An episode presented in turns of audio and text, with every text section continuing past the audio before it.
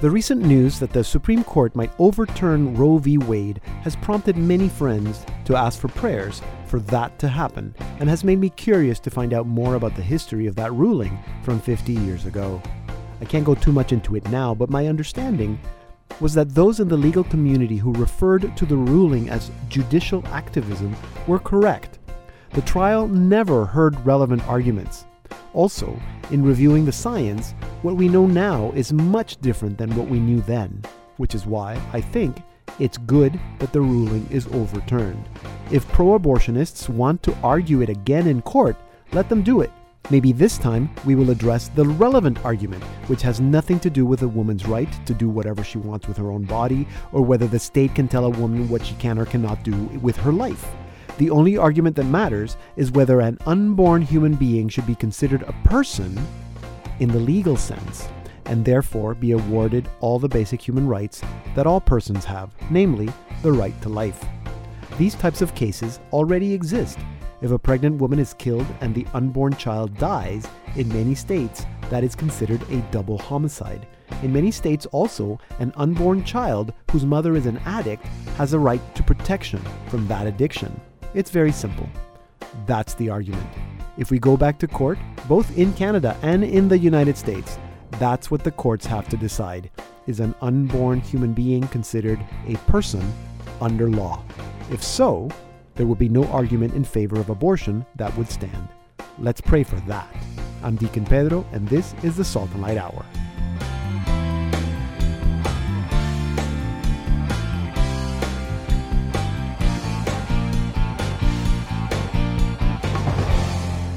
Hello and welcome to an all new Salt and Light Hour. I'm Deacon Pedro, and sitting here with me is Billy Chan. Billy Chan. You can say your own name, Billy. It's so good to be with you. Are you having a good Easter season? It was very good. My parents. I know. Tell us. Tell us. Got baptized. Okay, so uh, it was so amazing. It was an amazing night. Uh, obviously in Montreal because they are they, they are in Montreal.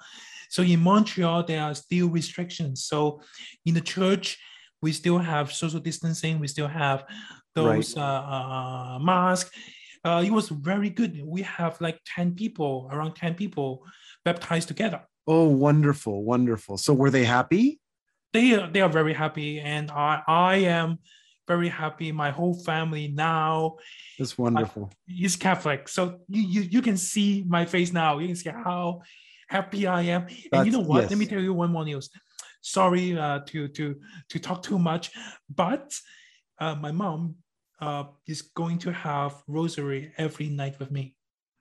Oh, really? And yes, uh, every night. Every night. Wonderful. Wow. Yeah, rosary every night together. Yeah. Wonderful. Well, that is that's such a I would love to talk. Maybe we can just have do a whole 10 minute interview just with you about because you were baptized when you were 10 or 9 yeah. years old. Yeah. And and and you, married your wife was not catholic and she's catholic now and your yes, parents correct. were not catholic and they're catholic now what yes. a great story um, so congratulations to, to you. your parents billy um, yes wonderful news so today um, mark matthews is going to be with us and mark has uh, is going to tell us about something very good that happens in hollywood once a month so that's coming up in about five minutes and then billy you have a question i believe we're going to continue the conversation we were having as you know me, I, I love politics. The question is about politics, church politics, how juicy it is, right? So oh, okay. stay tuned. okay, so, so, stay tuned for church politics. That's in about 15 minutes with Billy Chan, Church for Dummies. And then, um, I'm, I mean, but Billy, I, am sure you know all a lot of the pro life arguments, argue, arguments against abortion. You yeah. just heard, I mean, you just heard me talking about about overturning Roe v. Wade, and that was it has been in the news. Um, yeah, there's a new there's a new documentary film. Uh, uh, there are lots of documentary films about abortion and against abortion, but this new film. I think is one of the better ones I've seen. It's called The Matter of Life. Have you heard of it? No, never. The what Matter of Life. It's a new pro-life film that looks at the history of the movement. It explains a lot of a lot of the arguments against abortion, and of course, the timing couldn't be perfect because yeah. of the recent announcement, the, the leak that the Supreme Court might be overturning Roe v. Wade. So we're going to be speaking with the director of the film, Tracy Robinson, in our second half hour in about 25 minutes. So I'm very much looking looking forward to that conversation uh, the matter of life and if people have not if you're not able to hear the conversation look up the film the matter of life it'll be in theaters in the united states on may 16th and 17th and uh, Canada. ho- hopefully we can get it in canada i think it might be showing in canada in relation with the march for life uh, Mm. but i'm not sure that's uh, something we need to find out so conversation with tracy robinson uh, about the film the matter of life in about 25 minutes and then we're going to reconnect with John Finch, singer songwriter John Finch.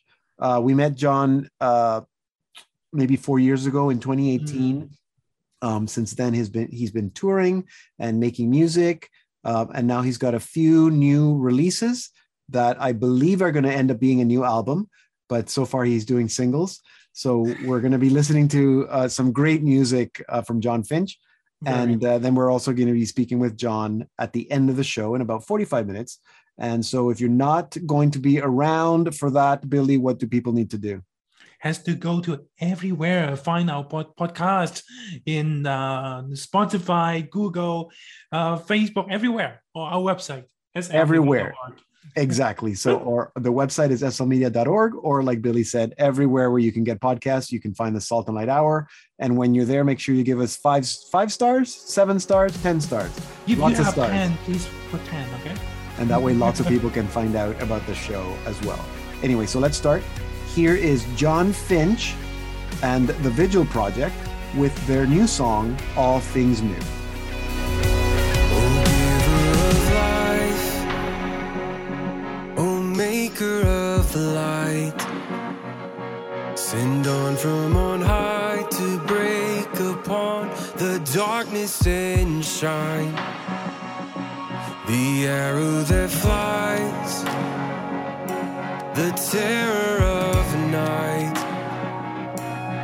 We will not fear because you're here you're on our side. So let every battle you fight speak of the war you have won. Let every shadow you light see that your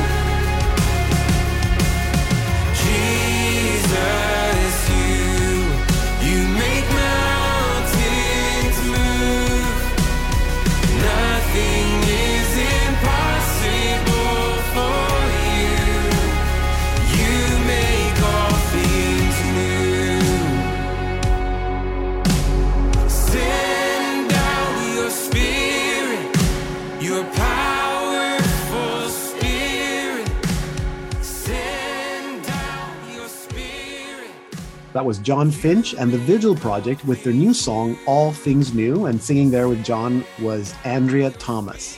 And we're going to be speaking with John Finch in about 35 minutes. So I hope that you'll stick around for that. If not, visit us at slmedia.org slash podcast, where you can listen to all our programs. Now it's time for What's Good in Hollywood with our Hollywood undercover missionary, Mark Matthews.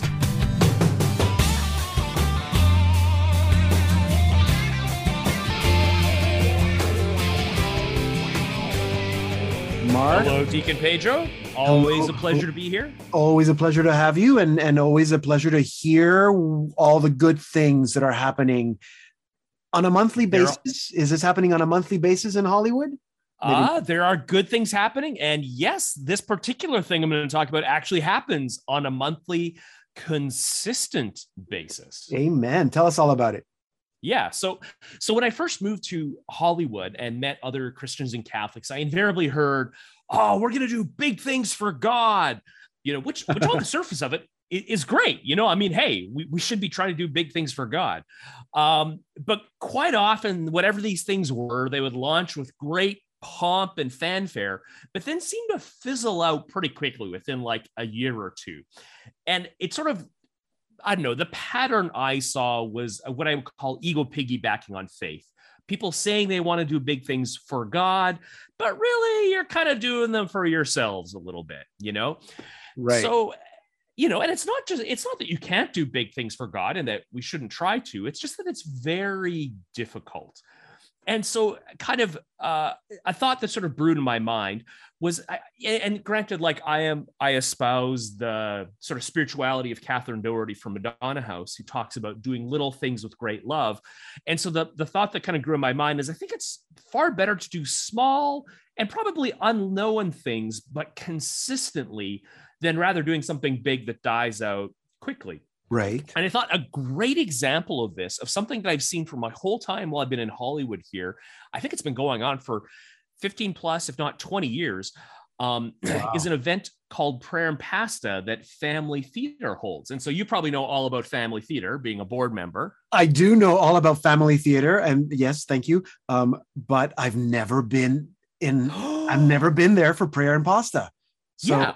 Well, and and so this is this is kind of the interesting thing. So Family Theater was founded by Father Patrick Peyton, and he's known for doing these big prayer rallies and getting celebrities involved in the 50s and whatnot. Mhm. But this this event that they have, prayer and pasta, it's very simple. It's basically you get together for mass, for a meal, pasta, easy to make, and for a speaker. And its primary audience is for the actors and the creator, the creatives in Hollywood. So you know, it's not a kind of a very public thing. I might say it's kind of hidden. Uh-huh. Um, but I would argue potentially that I think this initiative that they've done has done more good than many other initiatives that I've seen. And the way the way when I thought about it, when you do something that's simple like that, you do it consistently, that the tone of the gathering kind of takes starts to take on the feel of family. You think about family, it's like, oh yeah, you have family for the long run. You don't do anything big, you know, Hollywood worthy with family, but you know, you just kind of get together Mhm. you know and so it's kind of this it this structure that they've created of just getting together on a monthly basis having mass a meal and a speaker is incredibly supportive and it's incredibly supportive to creatives the aspiring actors writers and directors who have left their families usually in other parts of the country to Yeah. be creatives in hollywood and missionaries but then it's also an inviting family to lost souls who come to Mm. hollywood of which there are no shortage of those. I can imagine. Yeah. yeah, as I've shared many times, we've talked about this. Yeah. So, and and and the stories I've heard is there's been a lot of conversions that have happened through this ministry of family theater. Um, you know, people come, they get interested in the faith, they learn about, they meet people, um, and so it's kind of you know I thought about, it, I'm like, oh, it's no surprise if they call it family theater Yeah. you know and and and so uh, to me it was it's just i think an excellent example that quite often god is not asking us to do big ginormous things with fireworks and pomp and laser beams and crazy things it's like do simple things you know Mhm. for for the love of god and you might argue that the bible is nothing but stories of god working through little things True. Yeah, that's You know, true.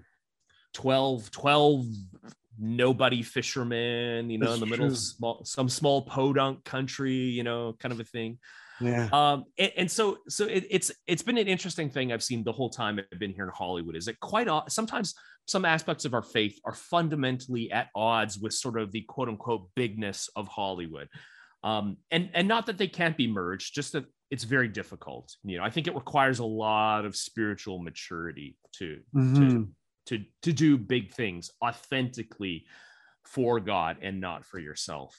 So uh so so yeah, so I mean my take home question is kind of what I would ask people is like, well, what little things might God be asking you to do?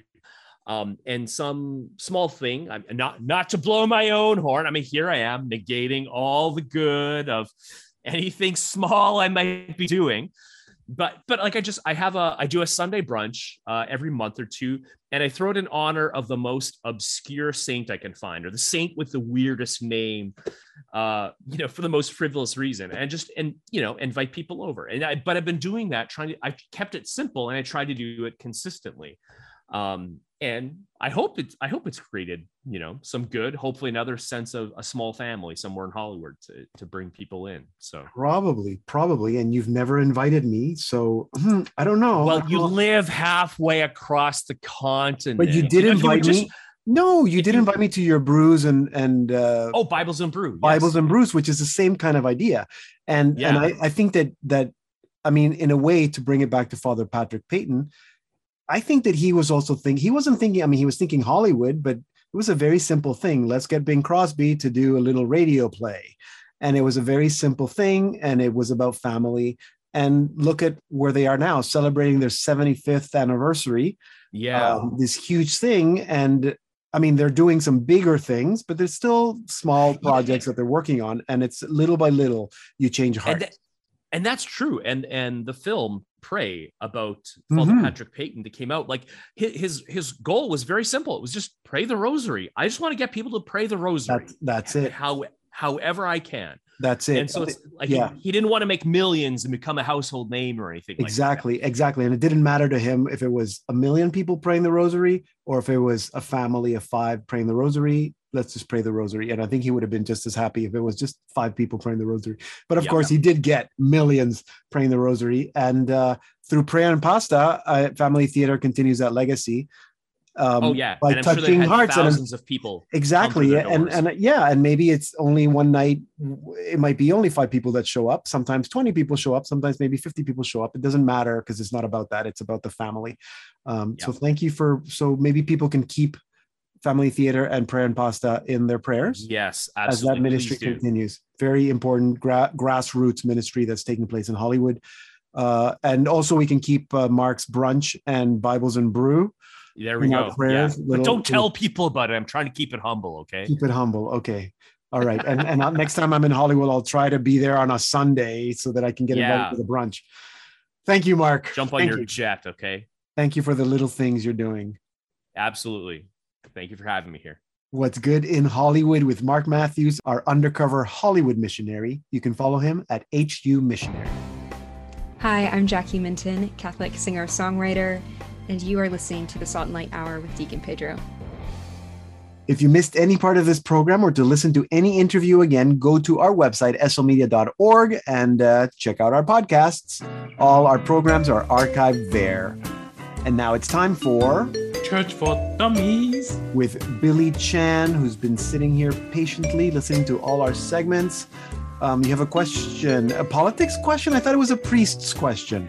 Yeah, priest, you know, whenever you touch priest, is politics. You know that, right? You know, in a church settings. Okay, so, okay, I get it. so, you know, like this episode, I really want to clear some myth Okay, of what we we think over the, the truth. Okay.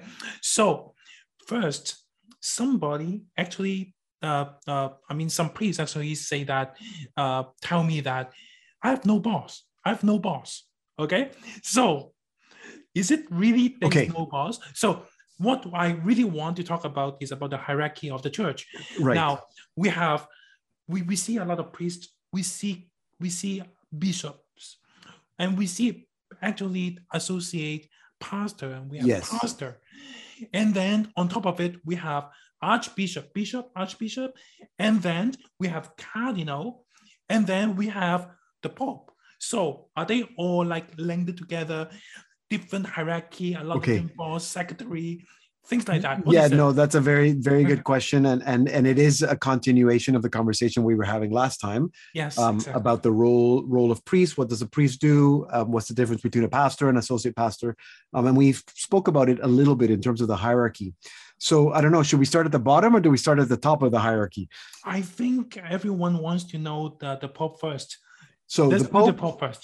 the pope is the uh the the the leader of the church Okay. um but the pope is a bishop oh, yeah, he's the Bishop of Rome, right? Is it? he's the bishop of rome that i always find a little confusing because i think he should just somebody else should be the bishop of rome of course he's got auxiliary bishops that take care of the the archdiocese of rome he is the leader of the church he's of course a head of state as well because the vatican is a country so, So, he's the by the way, state. so he is not the president or the No, no Vatican, no exactly. So that's a misconception so the church is not a corporation. The pope is not the ceo so he's not the head of the church in that sense. He's the t- head of the church in that he's the shepherd. He's the leader of the of a, of our, our he's our faith leader.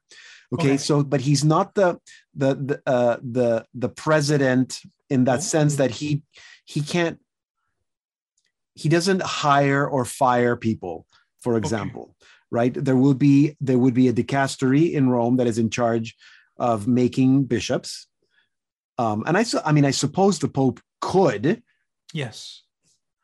i- if, if it was necessary power, but right? that's very rare. The pope that would never make it up to the pope because there are other other people whose roles are to take care of who's a priest and who's not a priest so you have the pope then just below the pope in terms of the hierarchy Mhm. you have the other bishops so the pope is part of the college of bishops Okay. because he's just a bishop like all the bishops. So when we talk about the Oh. synod or the Yes. college of bishops, the synod, the, the synod of bishops, that's that's the pope with all the bishops. So those are all anybody who's a bishop is part of that college, that that that group of bishops.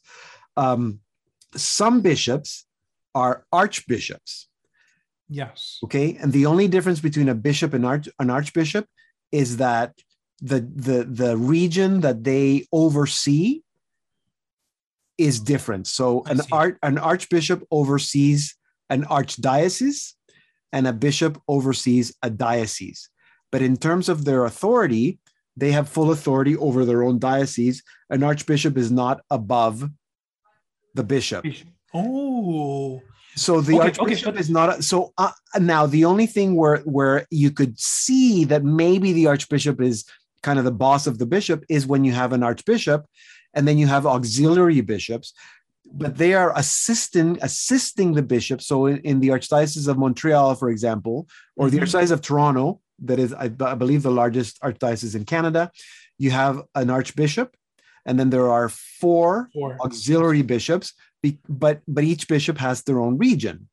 So in their own region they are the bishop and then they Mhm. assist the archbishop in all the four regions. Now why is it an archdiocese? Because that would have been the original diocese and then as different dioceses kind of break out from it so toronto would have been a diocese and then as london is created and peterborough is created and st catharines all those break off. So that's why toronto is the archdiocese and then all the other ones are dioceses. So that's the only difference. Now sorry other archbishops are cardinals. But like i said last time a Mm, yeah, cardinal yeah, is yeah. not there that's not part of the hierarchy. The cardinal is a is a title that is given to certain archbishops. So they join the college of cardinals and their role is to elect the pope. That's all they do. Okay, so uh, what we are talking about the Pope, Cardinal, Archbishop, and bishops, they are all bishops. they are all bishops they're all so if you look at the hierarchy they're all Yeah. actually at the same level at the same Okay, level Okay, so so none of them uh, is boss of anyone. no no and that's that's you usually see that i was going to say that's a that's a problem but but it, it you usually it causes confusion when people look at a conference of bishops for Mm. example so every co- country has a conference of bishops Yeah. all those bishops are the same there's no boss so there might be a president of the conference but all that president quote unquote is doing is that he's like chairing the meetings like he's but he's not the boss of all the other bishops every bishop can do whatever they want in their own diocese as long as it's Oh. as long as it's not illegal or immoral you know like so Okay. every bishop it has full control of their own diocese so the pope can't tell a bishop what to do in their own diocese except for the cardinal are the only persons can vote for the pope, right? exactly exactly exactly Mm, that's it I see. Okay, so how about the priests? So you know each uh, um, parish there are yes uh, priests. so you right? have yes so you have a So- pa- so, so exactly so every parish would have a priest unless it's a mission parish and somehow they have to share priests Yeah. but usually a parish will have a priest if it's a large enough parish then they might have more than one priest Hmm, if there are more than one priest actually no even if there's just one that what that one priest whoever's in charge of the parish is the pastor yes. the pastor. And then if there are other priests, they are called associate pastors. In Mhm. other countries, they might call them assistant pastors um, or associate priests. But I see. So, so, the pastor is in mhm. charge of the administration of the parish, and then the associates help him with the pastoral care of the parish. So are the bishops uh, their boss? The bishop is the boss in the sense that the bishop assigns the pastors to parishes hmm and then kind of oversees. So originally, these roles came out of the the the apostles.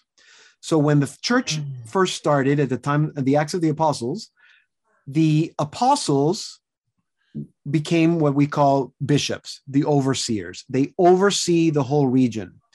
The elders are what we call the priests, the presbyters, the pastors. And then you have the deacons that were also called deacons in those days. And, and deacons don't have an administration role. They just have a pastoral role in the parish. And the bishop and the deacons uh, have a vow of obedience to the bishop, not to the pastor. So the pastor is not my boss, although I have to work with my pastor because I'm in a parish. So the priests have a vow of obedience to their bishop or their to their superior if they belong to a religious congregation. So in that sense, the bishop is a, bo- a bit of a boss to the priest because they have a vow of obedience. I also have a vow of obedience to the bishop, but I also have a vow of obedience to my wife. She's my boss. yeah, and okay, so basically what I I'm, I'm listening here, I think there are only two hierarchy here. Uh, that's the way I see it. Some people could disagree with me, but that's the way I see it.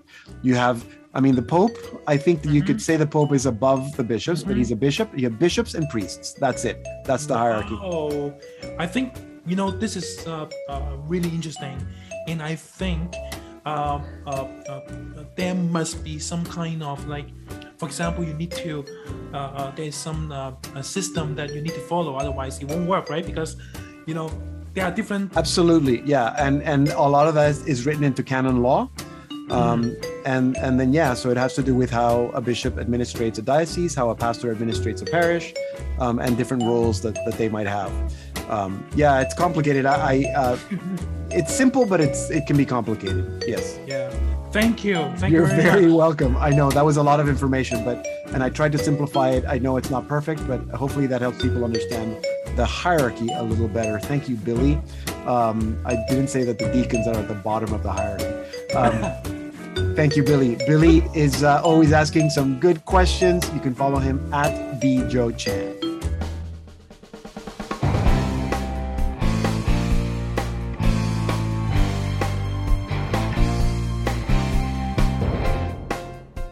Our second half hour, we learn all about the new film The Matter of Life and we reconnect with John Finch, all coming up.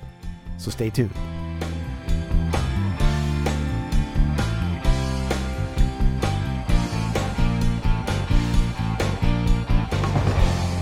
Welcome to the Salt and Light Hour Part 2. I'm Deacon Pedro. The recent Supreme Court leak that appears to show that the court is ready to overturn Roe v. Wade has brought the abortion debate once more to top of mind and top of headlines. Of course, for those of us who live and breathe in the pro life space, the issue of legalized abortion is always top of mind. Still, all of us have different approaches. Some use scientific arguments, others prefer philosophical ones, some lean on scripture to make their arguments, others think that it's important to understand the history and to understand the morality. The new film, The Matter of Life, makes all those approaches and more Ultimately, it stresses that this conversation has to be entered into with understanding, with love, and support. And to tell us more, I'm now joined by Tracy Robinson. She's the director and producer of the film. Tracy, welcome to the Salt and Light Hour. Thanks for having me. So, why do we need a new pro life film, Tracy? Well, I wanted to create a film that really unraveled the abortion issue and clarified it.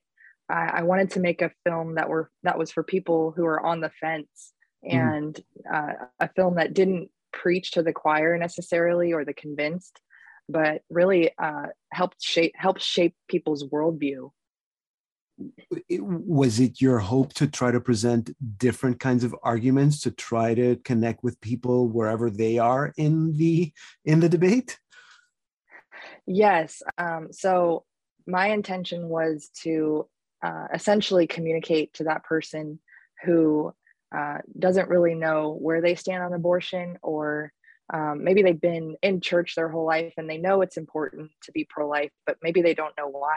Yeah. Um, and so, um, because that was my experience when I first heard the pro life message, I was uh, working, I was doing video work for a pro life pregnancy resource center in Ventura, California. Okay. And uh, they commissioned me to do videos uh, for their banquets and their promotional.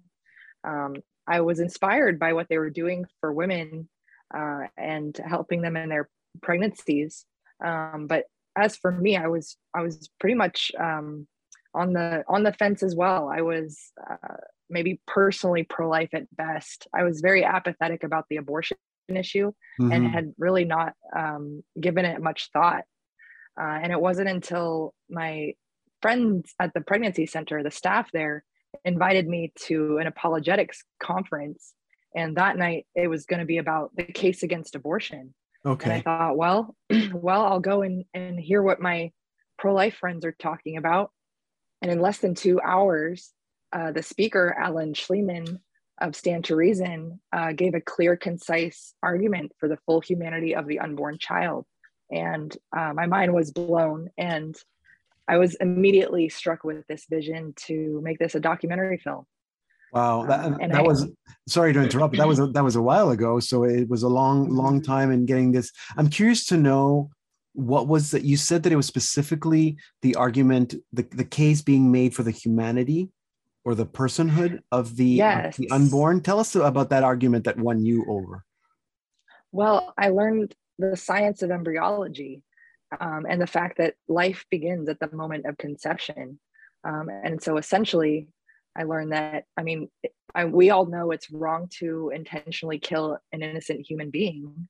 Um, and I had to grapple and, and come to, to face the fact that abortion does that and therefore it's wrong. And so he, he also gave us the opportunity to look at abortion imagery, uh, the aftermath of abortion. Right. And so I was I was just really struck by the truth in that moment. Do you find that most people, I mean, let's say most Americans, most Canadians, and you said you were apathetic, that, that that's the reason that they that they just really haven't spent enough time thinking about this issue because it hasn't touched them personally and that that's Yeah. why we need education Absolutely. I think that if we're just left to our own, uh, if we're just left on our own without any um, anyone coming on the offense for our worldview and what we believe, we're going to succumb to the culture and what we're what we hear in the media and what we're being told in public schools. Um, that was my background as well. I was Mhm. uh, raised in public schools, and my parents never talked about hard hard topics, and I was very in a very worldly environment yeah. so to speak. Um, and it just uh, i just sort of subscribed to that ideology um, which is very much kind of in the dark about the facts uh, Yeah. and not really willing to confront the facts. Yeah it's that narrative that's very prevalent in the media. People just don't think about it. Um, I, I can't not ask you about the leak and and the possibility of roe v. Wade being overturned do you think that this is the right time that we're we're here that sorry not that it's the, it was it could have been the right time 20 years ago but that that because we're at the point now where there's more of a critical mass of people who are understanding the issue and understanding the arguments because of the work that people like you are doing that now is the time Well, I think this documentary is so timely, and I wouldn't have ever imagined No. uh, in my wildest dreams that it would line up like this in the timing. Um, that I believe is the Lord. Um, but I feel like this movie it it is uh, more important than ever to uh, look at the truth, um, to go on this journey of discovering what you uh, you know what really abortion is, so that you can make a meaningful argument uh, when um, confronted about this issue. And even more importantly, if you're a young adult in that situation, you know what choices are really available to you. Yeah, and I, that was something that really struck me from the film that it wasn't just about presenting the arguments, although you did that very well, but also uh, presenting the options and and and making it clear that for many young women, but a lot of them are young, that they choose abortion because really they feel that they have no other choice. Um, did you? Was there anything that you learned in making the film, or that really struck you? yeah, midway through, I had a big epiphany, uh, and I always knew that, relig- you know, church-going people, uh, Christians, were going to be my target audience. But I didn't realize to the extent that the church in America needed to see this film, and so I came to a realization um, just through learning different two different st- statistics uh, that this film could possibly be a way a rallying cry for the church in America.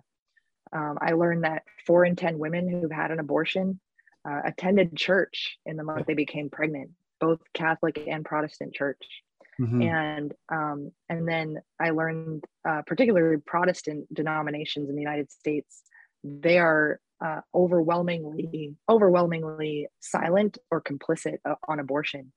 Um, and so I figured, wow, those two those two statistics really correlate. And so um, that really hit me hard, knowing that God's people are not taking a stand. Uh, I mean, there are amazing churches and Christians doing amazing things. That's, I mean, the the pro life movement is made up of Christians Mhm. um, primarily, but um, there's so much opportunity there that uh, the church in mass is not taking advantage of. Uh, you know, I, I really believe that the church can love love their congregation 40% more uh, when they're Mhm. confronting this issue. Mhm. Yeah, and you and you in the film you present a very good option for churches that want to do that in terms of pro-life ministry in the parishes. Tracy, so the film you said it's it's clear that your hope is that the film is for Christians. Um, it's not just for Christians, but it is primarily for Christians.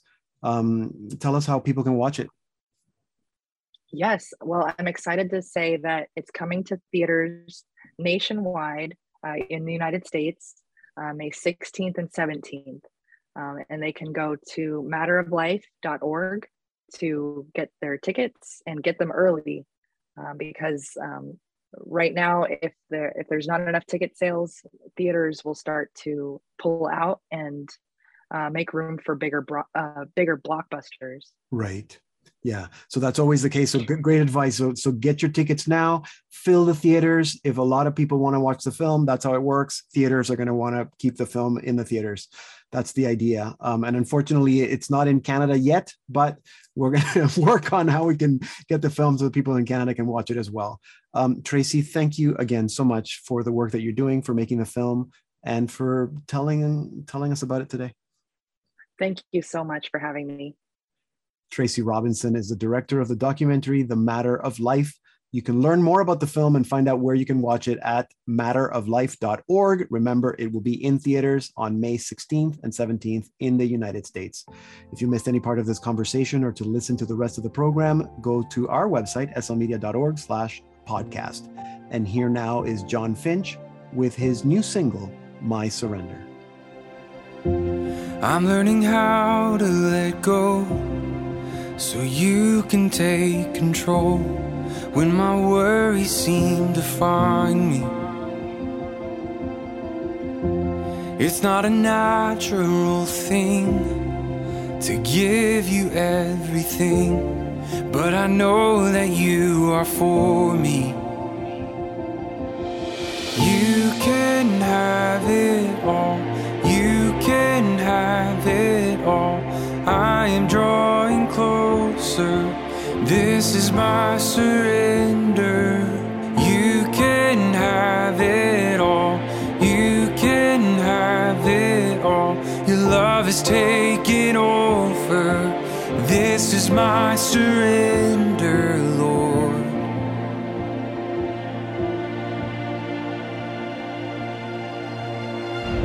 You're stirring so deep in my soul. I see your grace unfold. It's only a matter of time. Now my heart belongs to you, Lord. You are my treasure, my reward. I fix my eyes on Jesus. You can have it all. You can have it all.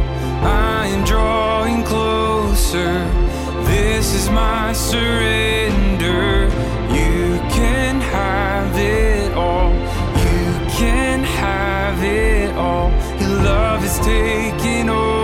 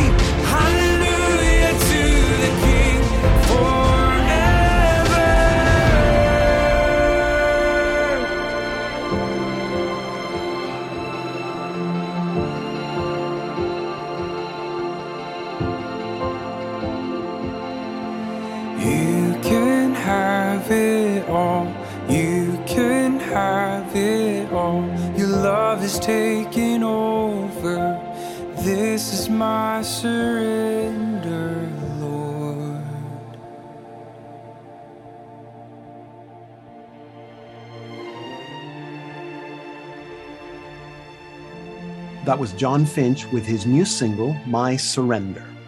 We met John Finch in April 2018. He had just released his debut album, Wildfire. And since then, John has been traveling all over, headlining tours and performing at a variety of Catholic and evangelical events, including World Youth Day Panama in 2019. John is a founding member of the Vigil Project that we featured on this program. But over the last couple years, John has been working on some new music, some new songs. We've heard a few of them already. And so it's a really good excuse to uh, catch up with him. John, welcome back to the Salt and Light Hour. Hi, Deacon Pedro. Good to be with you today. Thanks so much for having me. I know I was uh, you, just to think that we met in 2018. We did not see each other in Panama in 2019. Um, it seems like it's crazy that it was four years ago. So, like, I know that you've been doing work with the Vigil Project, but how was how at least the the last two years, the pandemic years? How was that for you? Yeah, absolutely. Well, it's it's great to be back with you, and uh, a lot has happened. Um, I am a married man as of Congratulations. Yeah, yeah. So that's probably I would say the biggest The biggest thing. Yeah. Yeah, absolutely. And so that's been absolutely wonderful and a great adventure. Um, my wife Molly is the best. Um, so uh, musically, um, been releasing a lot of projects with Vigil over the last couple of years. Um, and during COVID, you know, we obviously came off the road. Uh, we all remember that weekend where the world shut down. and, Yeah. uh, life looks so different.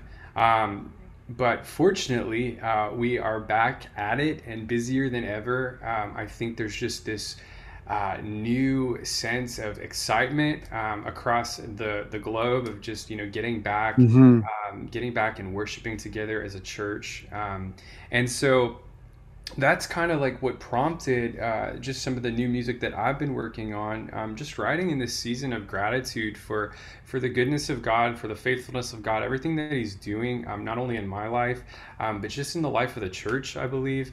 Um, I, you know, I think we've experienced uh, in these last couple of years that we have a God who gives and the God who takes away. But He's Mm. always faithful and He's always in the midst of it. And He's never going to leave us abandoned. He's always going to provide for us because He knows our every need. And so, um, yeah, that's where just kind of this this new project was born. Um, and I'm excited. It's been a long time since since I put out music, so this is a long Yeah, time coming. There's been a ton of people working on it, and so we're just so pumped. Yeah, no, and I love, I love, I love what I'm hearing. Um, eh, just a question. So, is with the Vigil project, are you guys doing shows again? You're touring again with Vigil? Yeah, yeah. So so we shifted kind of we were doing this this mission concert model, but we've Yeah. well, we're still doing that. We're kind of shifting our focus to more adoration Okay. Eucharistic events. Um, and we call them true presence nights. And so we've been Ah, doing that nice. since last last Advent, and then we went uh, we did them again for Lent. uh, Okay, great. That's great. If people if people have not heard about the Vigil project, you should check them out because it's a wonderful, wonderful project. Um, and now for yourself, other than you're writing music, I know you're releasing singles little by little. Are you also back to touring?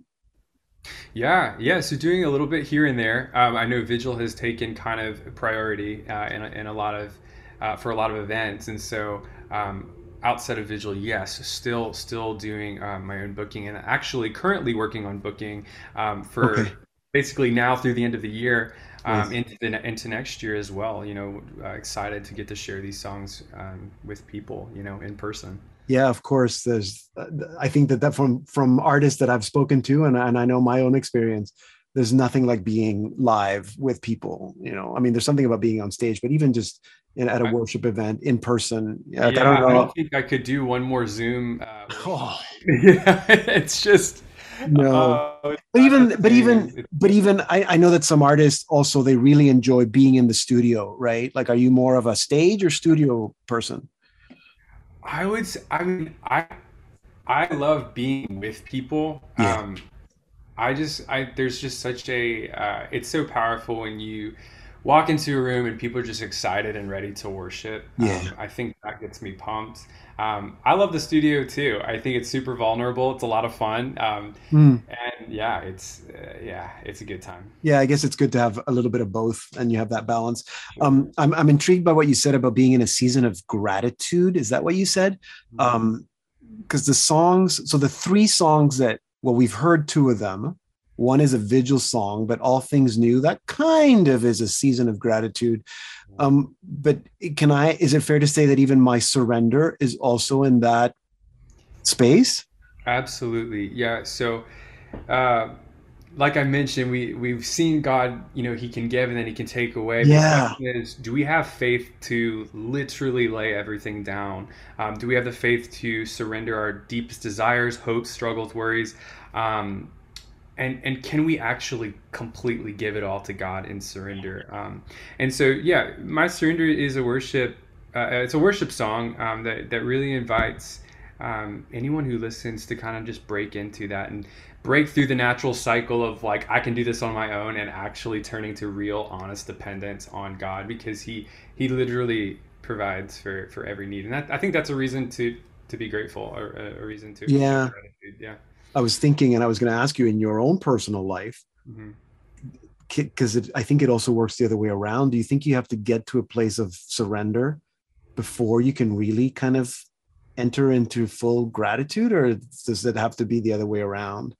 Is I, I think so. I think when you begin to enter into the freedom that like I don't have to do this on my own, that Yeah. God who's willing to walk with me every step of the way. I think that kind of moves us into a posture of gratitude. Um, just realizing the the authentic freedom that's actually taking place there.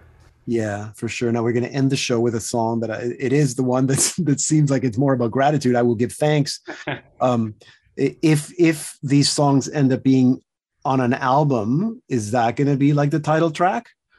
Well, I believe it's the title song. It's the first song um, on the project. So yeah, Okay. I mean, I guess the cat's out of the bag. It's all good. I'm excited. I'm working on a, a new project. I've been releasing a couple C, uh, singles, and the EP is due to release very soon. So very excited about that. Yeah. Okay, well that's good. So people heard it here first. That's good to know. So um EP, so Yep. full length. How many Yeah. tracks? Five songs for sure, and there may be some bonus songs, bonus content on there that that will be decided soon. And so does that mean that you're still writing or you're you've written and you're just still recording? Uh, just the kind of post production process of, of kind of deciding what songs are going to be on there and whatnot. So do you I also find that interesting that process because it's different for everybody. Do you do you so you have more than 5 songs, you know 5 for sure, but it might be more, it might be less, you're not sure some songs might not end up in the album. Definitely five. And then we were talking about releasing. So we did a couple acoustic takes of some of the songs um, uh, that have video as well. So we were kind of Okay. Talking around the idea of throwing those acoustic versions on the, the project as well, which is something that I did uh, with my last project. Yeah, and those are so good. And if the videos are like the videos you've done before, they're so good. People need to go check them out um, because they're so simple. Like to me, I love the simplicity of that acoustic, the, the sound, but also just from a video point of view. Do you? So is it going to be like a concept album? I'm trying to get more information. Can you tell? Uh, is it going to be like a concept album? No, and, and I'm not sure what you mean by concept album, but Well, like a thematic, like it's a kind of album. You know, like some albums you need to s- ideally sit and listen to the whole thing from beginning to end because there's like a narrative Mhm. or or, or an arc, and uh, others is just a collection of songs that work really well together. I guess that's kind of what I mean. Yeah. Well, the title of it, which this is officially, this is the I'm just the the title of it is "Let Faith Arise," and that is going to be another song that may be a single. Um, Okay. it may be the third, the the third single to release prior to the the EP. And so, yeah, I think all of the songs really just uh, speak to the faithfulness of God and like like in these last couple of years where I've had to like actually ask the question, um, do I still believe? Not necessarily do I still believe in God, but do I still believe in his faithfulness? You know, do I still Right. believe that he's good? Like that and and these songs are just reminders um, to myself that he is indeed good, that he is indeed um, savior. Um, and uh, and and he and he moves. He's Oh, that's it? You heard it here first? Doing a new thing, and um, just kind of recognizing that I need to reset my focus on how good he really is. Yeah, and I'm sure that that'll that'll be the experience that people have in listening to the songs as well. John, thank you. I think I got more out of you than you wanted to, um, but thank you. Um, looking forward to the full album because then we can have you back on the show. We can talk more about it and play some of the some of the songs. Um, thank you so much. Congratulations on the marriage, and uh, it's good to see you, my friend. Thank you, Deacon. So good to be here. You can find out more about John Finch, find out how to listen to his music, or book him for your next event at his website, johnfinchmusic.com. If you missed any part of our conversation or you want to listen to it again, just head to our website, slmedia.org slash podcast. And here now to take us out is John Finch with his new single, I Will Give Thanks. When I was in shackles, you found me. When I was a sinner, you saved me. You called me friend, you gave me a chance to start again. I know this is part of my story. I know you're still writing it for me. And grace upon grace, great is your faithfulness I will give thanks, I will give thanks, thanks be to God for your goodness. I will give thanks, I will give thanks, your mercies are new, new every morning.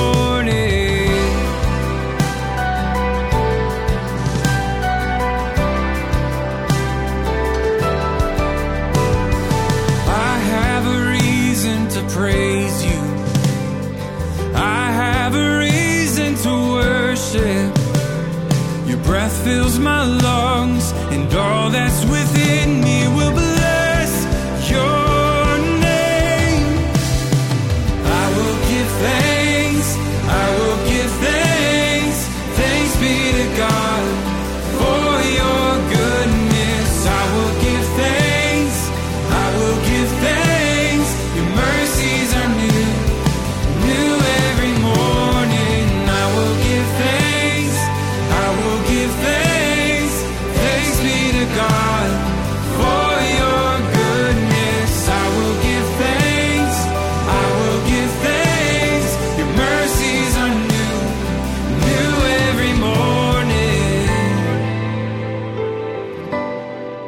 We're listening to John Finch with his new single, I Will Give Thanks, and that will take us to the end of the program today.